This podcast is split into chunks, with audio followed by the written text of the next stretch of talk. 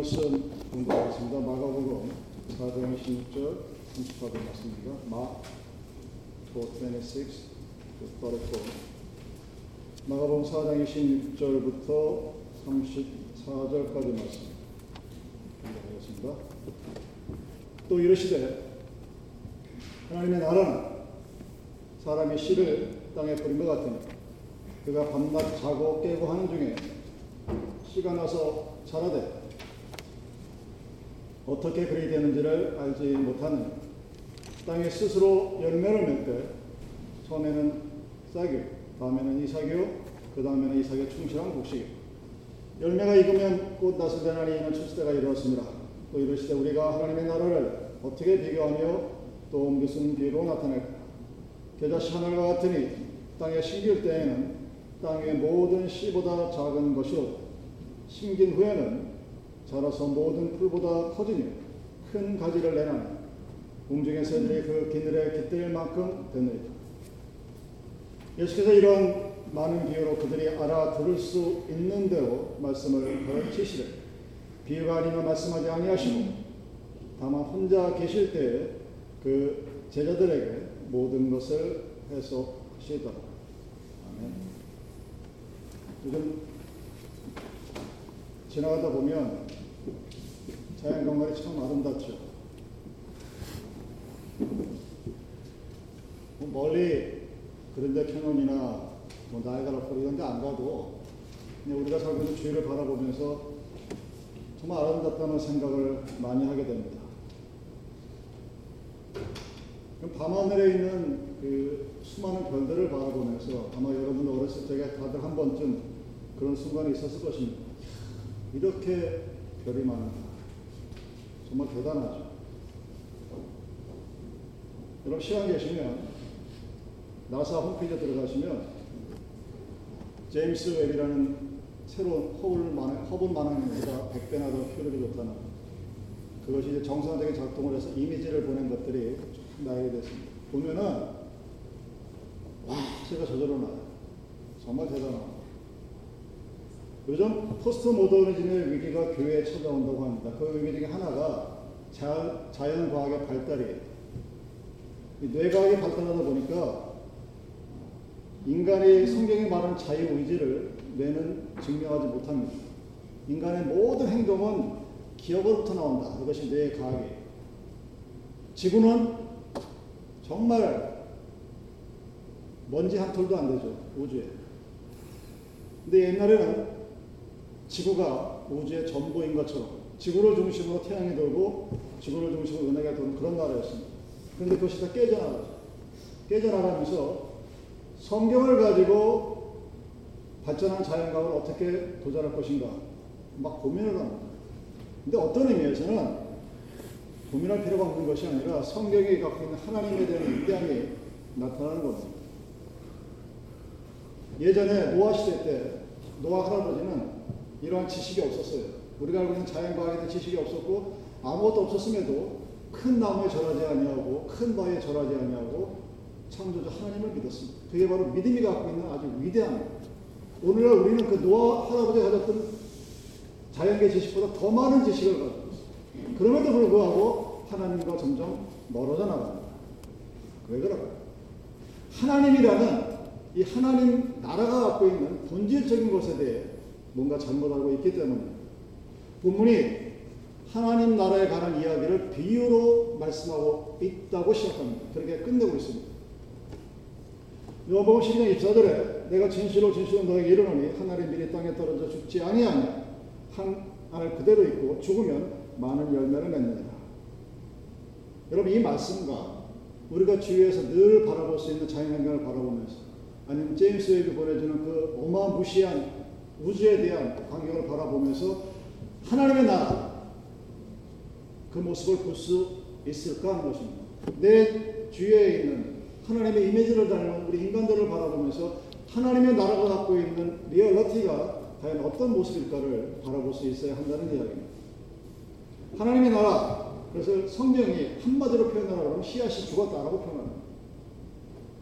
예수님이 걸어간 십자가의 고난 죽음의 길 그것을 회피하는 것이 아니라 그 길을 따라갈 때 열매를 맺는 나무가 될 수 있다는 이야기입니다. 씨앗, 씨드는 죽어야 합니다. 부활은 죽음 이후에 일어납니다. 영생은 죽을 이후에, 부활 이후에 일어납니다. 그런데 우리는 그 모든 것들을 내 중심으로 바라봅니다. 그래서 말씀이 와닿지가 않는 거예요. 그건 하나님의 말씀, 나의 말씀은 따로 있고, 하나님의 나라가 따로 있고, 나의 나라가 따로 있습니다. 죽어야 되는데, 죽어야 하나님의 영광이 드러나는데, 우리는 죽고 싶지가 않습니다. 저도 그렇습니다.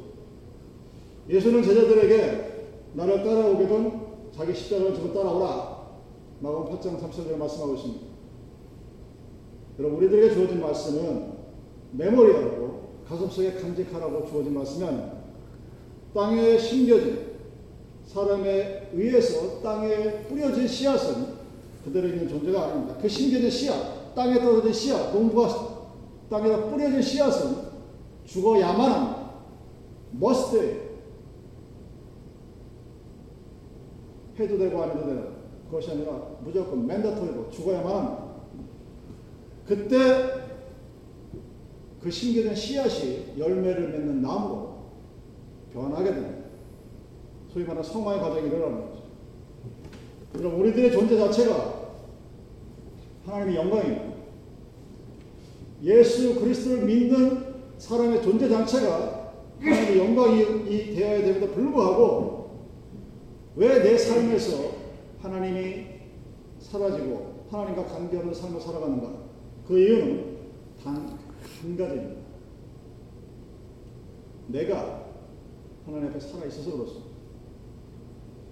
받은 말씀, 들은 말씀, 읽은 말씀,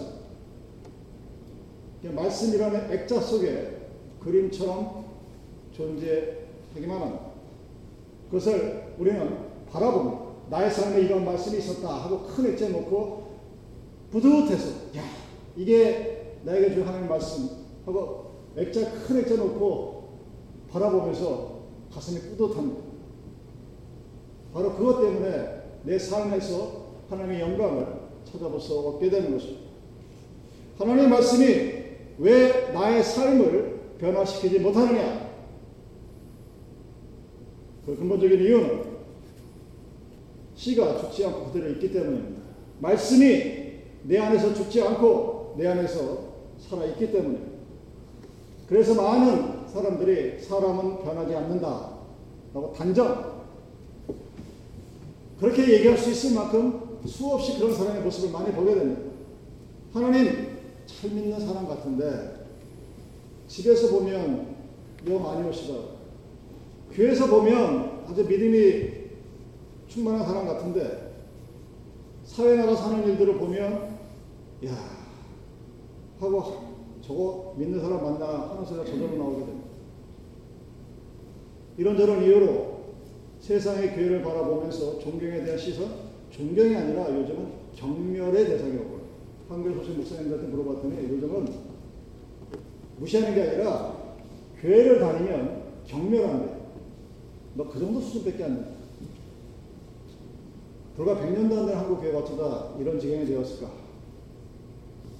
여러분, 나는 하나님 믿습니다. 나는 크리스찬입니다. 나는 목사입니다. 했을 때, 나는 장로입니다. 했을 때, 어, 그렇습니까? 존경하는. 야, 대단하십니다. 몇십 년 전에는 그런 시선이 있었어요. 저도 처음 여기 왔을 때 신학교 다닌다 그러고 목사 됐다 그러면 미국 사람들이 그래도 좀 존경하는 눈치가 조금 보였어요. 한국 사회는 그게 좀 덜했는데 그것이 점점 찾아보기 어렵습니다. 정말 이상하죠. 우리는 지금 전능하신 하나님, 올마이티 가드를 믿는 거예요. 영생, 포레버 라이프를 믿는 사람이에요. 그런데 왜? 그런 사람들이 세상으로부터 존경은커녕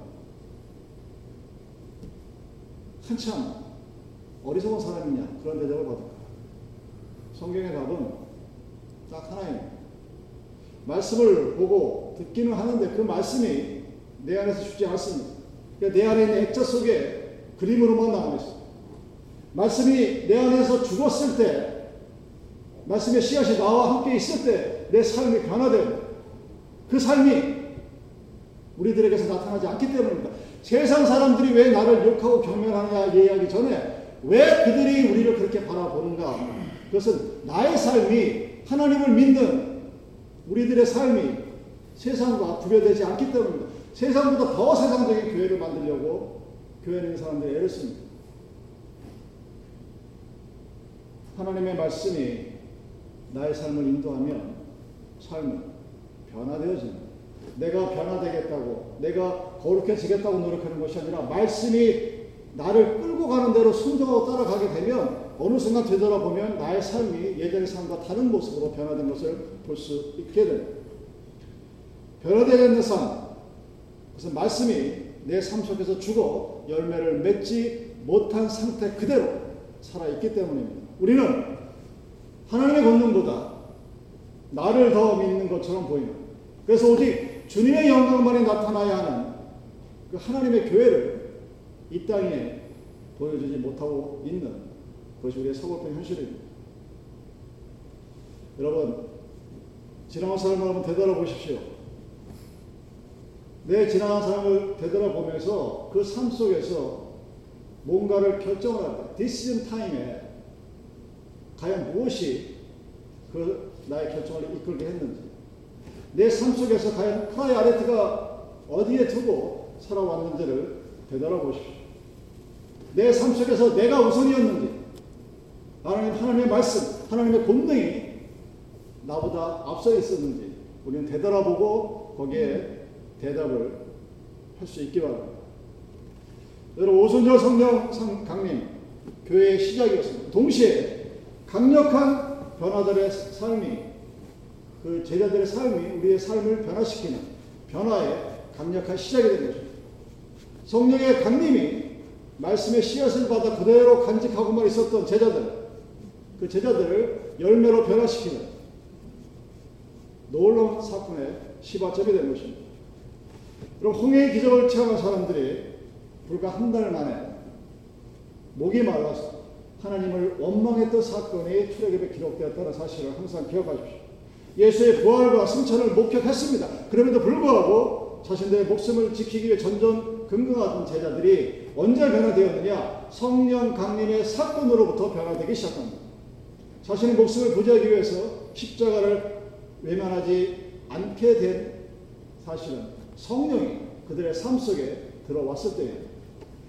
그때부터 그들은 당당하게 자기 목숨을 내걸고 두려워하지 아니하고 십자가의 길을 걸어가기 시작했습니다.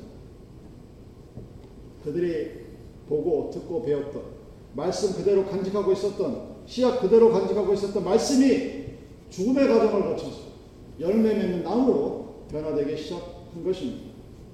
그들의 걸음, 그들의 변화, 바로 이것이 오늘까지 그 숱한 탄압과 박해 속에서도 끊이지 않고 이어온 교회의 역사의 시작입니다. 하나님의 인도하신 대로 살아가는 성도들, 그 성도들은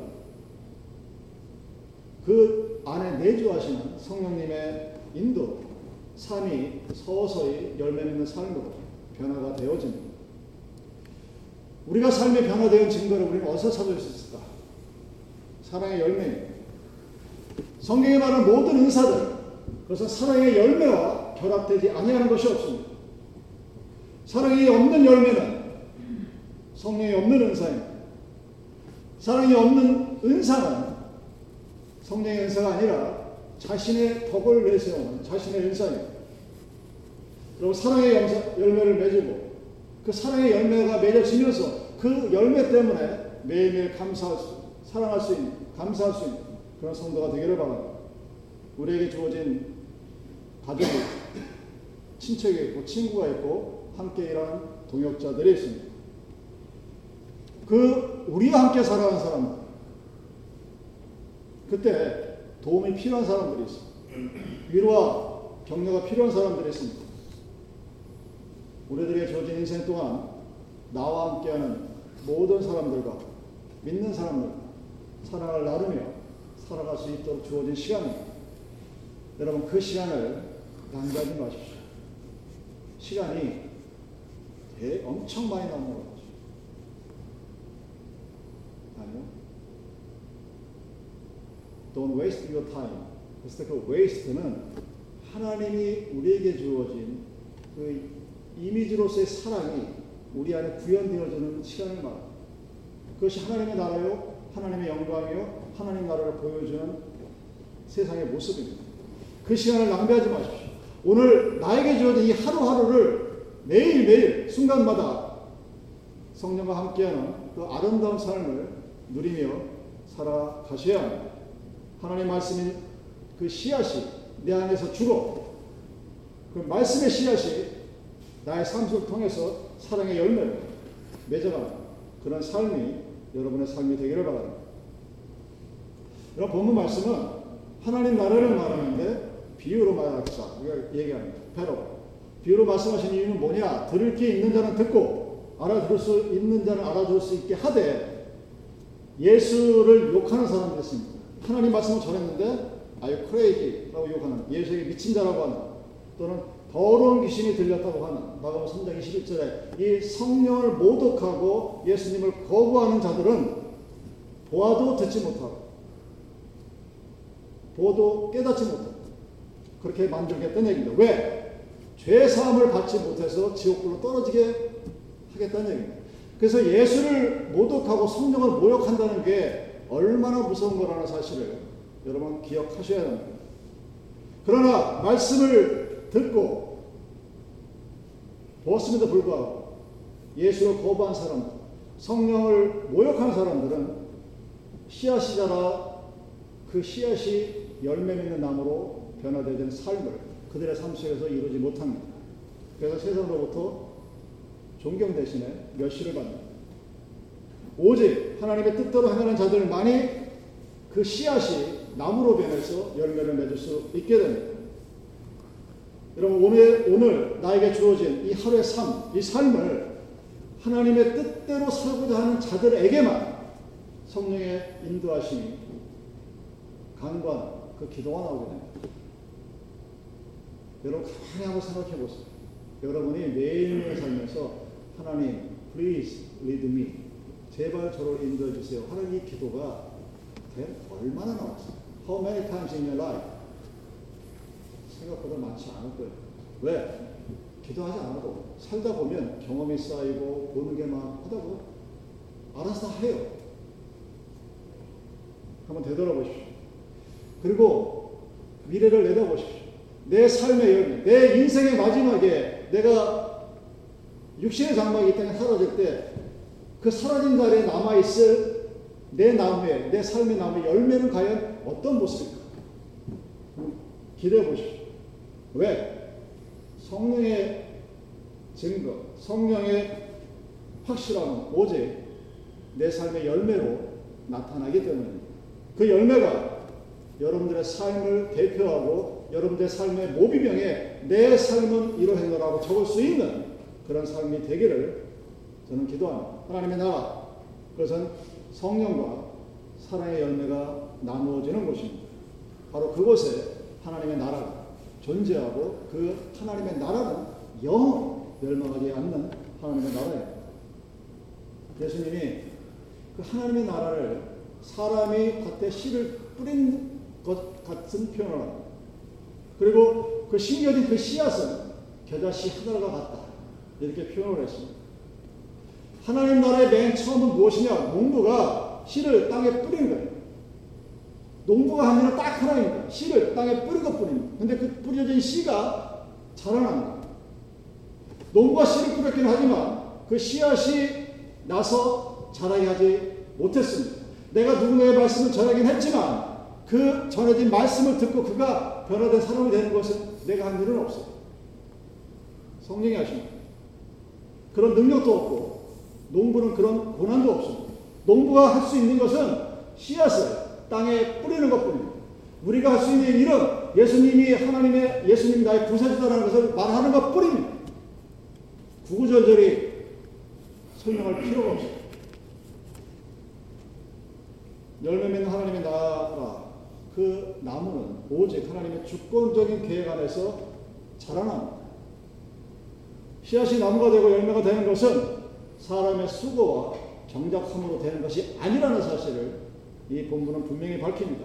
내 수고와 여, 노력으로 열매를 맺는 것이 아니라는 얘기입니다. 내 수고와 내 노력으로 하나님의 나라는 이루어지지 않습니다. 세상에 뿌려진 씨앗, 어떤 수고도 없이 뿌려진 그 상태에서 스스로 자라 열매 맺는 씨앗의 모습, 그것은 모든 것이 하나님의 전적인 은혜 안에 있다는 사실을 우리에게 강조하고 있습니다. 이런 유대인들이 안식년을 갖죠. 칠 년에 한 번씩. 그리고 칠십 년마다 신년을 갖습니다. 그리고 모든 빚을 다 탕감해줘요. 왜? 자기들이 하나님의 은혜로 모든 죄를 탕감받았다는 것을 기억하고 세상에서 나에게 빚진 모든 자들을 칠 년, 칠십 년마다 모두를 다 용서해주는 거예요. 칠십 년이면 여러분, 여러분 인생이 끝날 때입니다. 그 얘기는 내가 이 세상을 떠날 때 나에게 빚진 모든 자들에게 내 사랑의 빚을 다 주고 떠나는 얘기와 마찬가지입니다. 그 유대인들이 받았다. 그리고 우리가 지금 소망하는 하나님의 나라, 그럼 그 나라는 주님의 전적인 은혜로 주어지는 것입니다.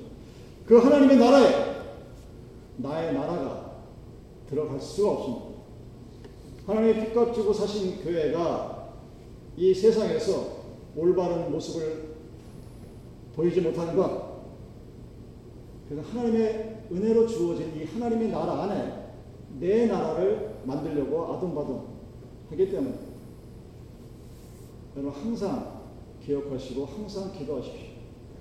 믿음 생활하는데 갑자기 마음속에 내가 감히 내가 누군 줄 알고 감히 내가 하겠다는, 내가 없으면 이 교회가 어떻게 되는 줄 알아? 되지 말아야 되는데 속 그런 생각이나 마음이 들면 바로 무릎 꿇고 회개, 하나님 앞에 매달리시기 바랍니다. 그 생각이 드는 순간 감히 누가 How dare to me 이러고 딱 되게 되면 그 순간 하나님의 나라는 사라집니다. 이 말이 사라지고 나의 왕, 나의 나라, 나의 은혜, 나의 선악, 나의 의의가 만들어지게 됩니다. 그 결과 어떤 일이 벌어지느냐, 하나님으로부터 버림받아요. 그래서 어두운 곳에서 일을 가는 마지막이 되는 것입니다. 우리는 하나님의 은혜를 얘기하고 하나님의 사랑을 얘기하고 어떻게 하나님을 바라보며 나아갈 때 성령의 인도하심을 소망하며 기도하고 매달리며 응답받는 대로 살아갈 때 그런 소망의 삶이 하나님의 나라로 들어가는 입구라는 사실을 기억하시기 바랍니다. 그럼 씨앗이 스스로 자라, 하나님의 은혜로 스스로 자라서 열매를 맺기 위해서 우리는 단지 성령님의 인도하심을 순종하면 됩니다. 그래서 그 인도하심, 인도하심을 따라가다 보면 우리의 삶이 변화되어집니다. 내가 변화되어진 모습을 볼 수 있고, 다른 사람이 변화되어진 모습을 볼 수 있고, 사회가 변화되어진 모습을 볼 수 있고, 인류 역사가 어떻게 변화되어지어 가는 것을 볼 수 있게 됩니다. 그래서 우리가 할 수 있는 일이 있어요. 마음밭으로 불려지는 우리의 마음이 말씀을 받아들일 수 있도록 마음밭을 갈아놔야 합니다. 내 마음이 딱딱해지면 여러분 씨앗은 죽지 않습니다. 말라 비틀어 죽어버려요. 내 마음밭이 갈아, 갈아져서 어떤 말씀이 들어와서 그 말씀이 내 귀를 거슬리고 막 성경에 있는 말씀처럼 내 피부를 찌르는 것 같이 아파도 그 말씀을 받아들일 때 성령의 인도하심을 간구하고 하나님 앞에 매달릴 때 그 씨앗이 내 마음밭의 열매에서 자라서 열매를 맺고 사람들과 함께 나눌 수 있는 하나님의 나라로 되어가는 것입니다. 여러분 성령의 열매 내가 맺고 싶어서 그 푸릇은 내가 나는 선한 사람이 되어야지, 나는 착한 사람이 되어야지, 나는 봉사를 해야지, 나는 의로운 사람이 되어야지, 그렇게 해서 되어가는 것이 아닙니다. 내 말씀에, 내 마음속에 하나님의 말씀이 들어오고 그 성령의 인도하심으로 살아가고자 매일매일 노력하는 순간, 어느 순간 열매가 저절로 우리 삶 속에 맺어집니다.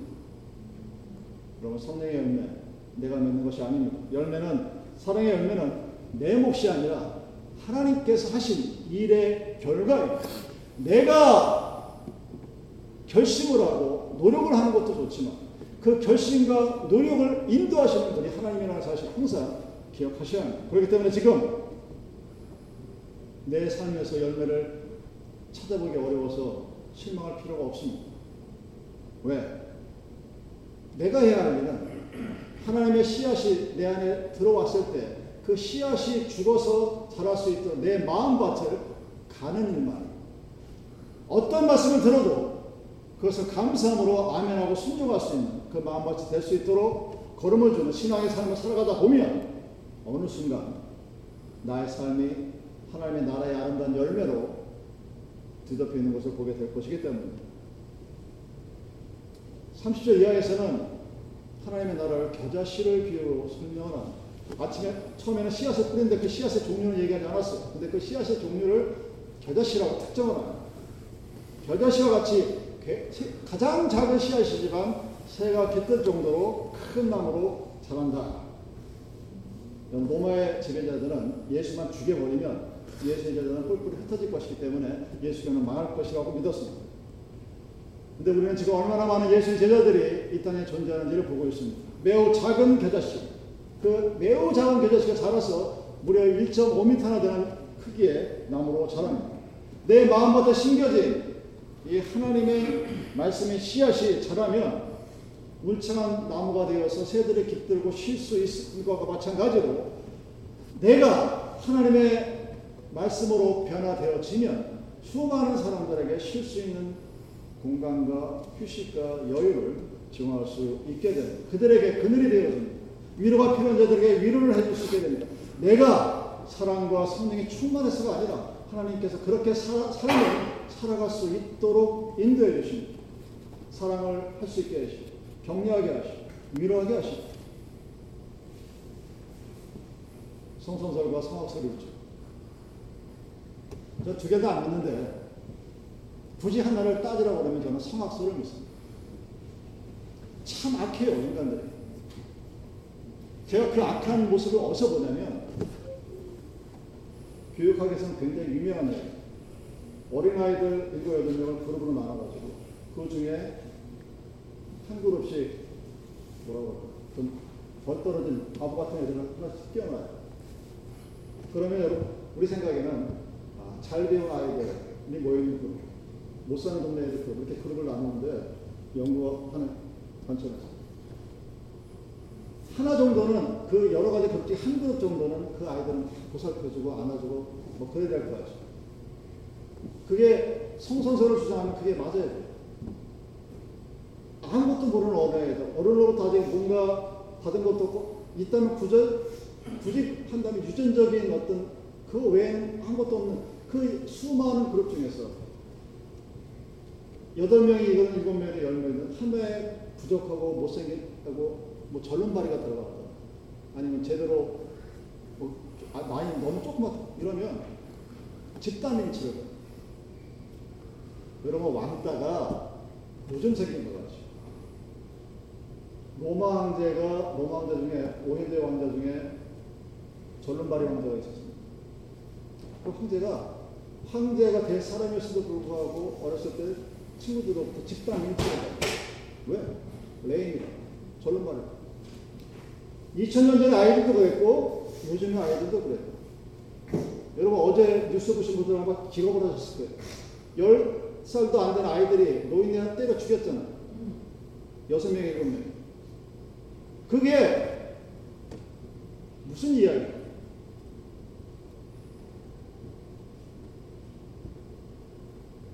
하나님이 우리에게 주어진 것이 뭔가 없기 때문입니다. 하나님의 씨앗이 내 마음속에서 자라날 여유가 없습니다. 그럼 열매, 그 열매는 내가 원해서 만들어져가는 것이 아닙니다.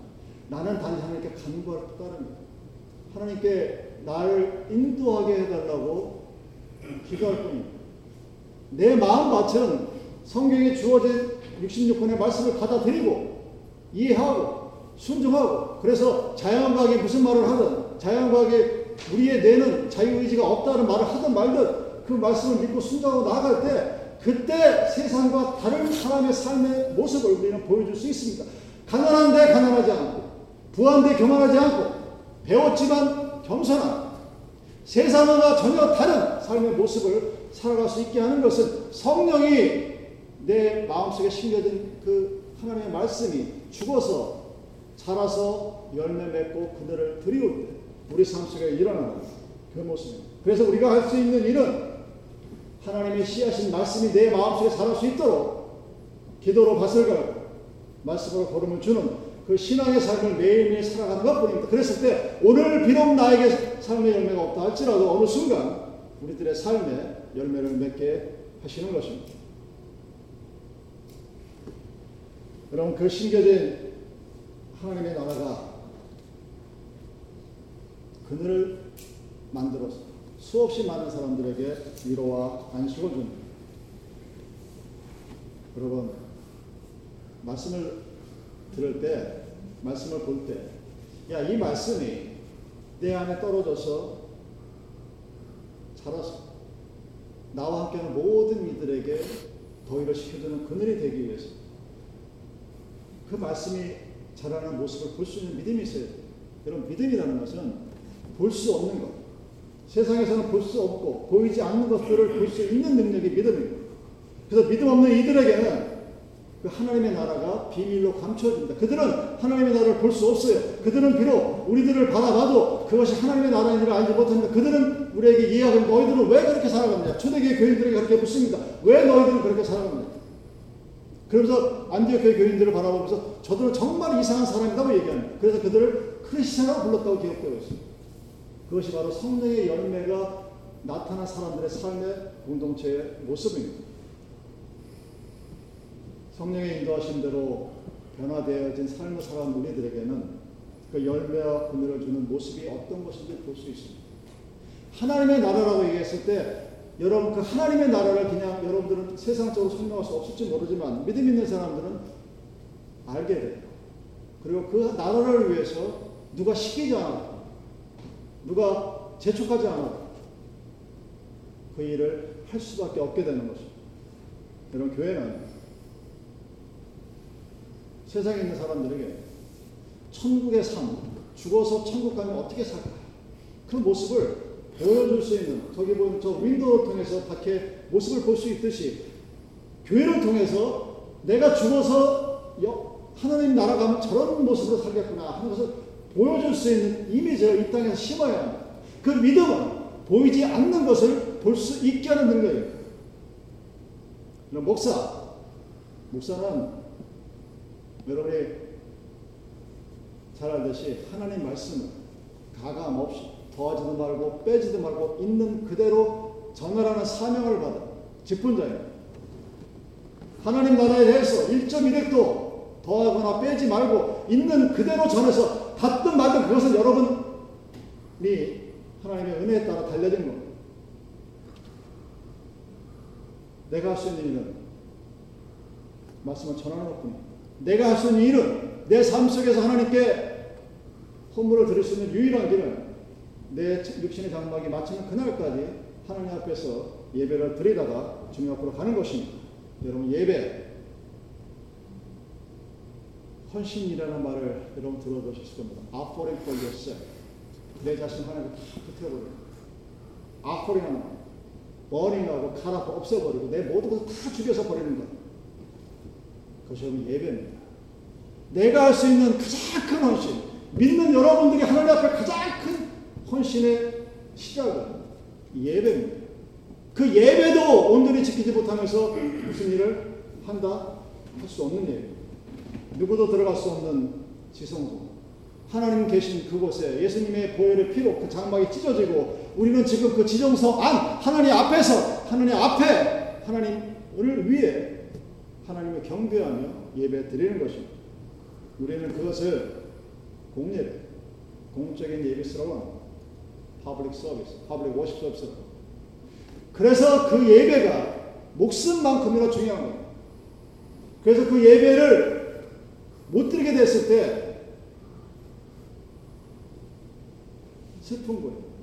아니, 아픈 겁니다. 마치 이 세상이 끝난 것 같은 느낌이 드는 겁니다. 여러분의 삶이 하나님 앞에 바쳐지는 헌물, 아포링의 삶으로 살아가시기 바랍니다.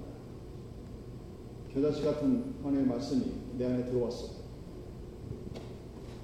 그랬을 때 내 삶에서 내가 죽었을 때 새가 날아와 깃들 수 있는 큰 나무로 자라납니다.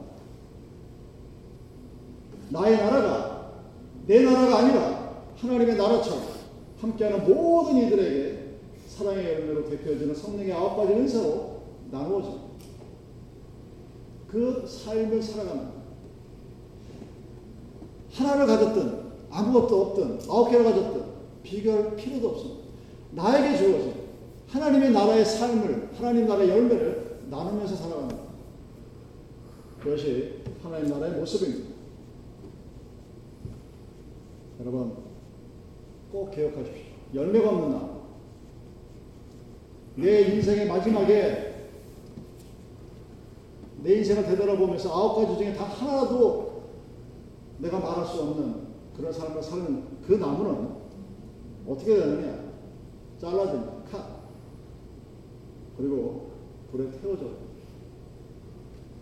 하나님 말씀이 땅에 떨어졌을 때 삼십 배와 육십 배, 백 배의 열매를 맺는 축복이 있다고 했습니다. 그 축복이 여러분의 축복이기를 기도합니다. 여러분 하나님의 나라, 그건 알아들을 수 있는 자들에게는, 그리고 들을 수 있는 자들에게만 보이는 믿는 이들에 대한 축복입니다. 여러분들이 그 축복을 누리며 살아가는 복 있는 사람이 되기를 주님의 이름으로 기도합니다.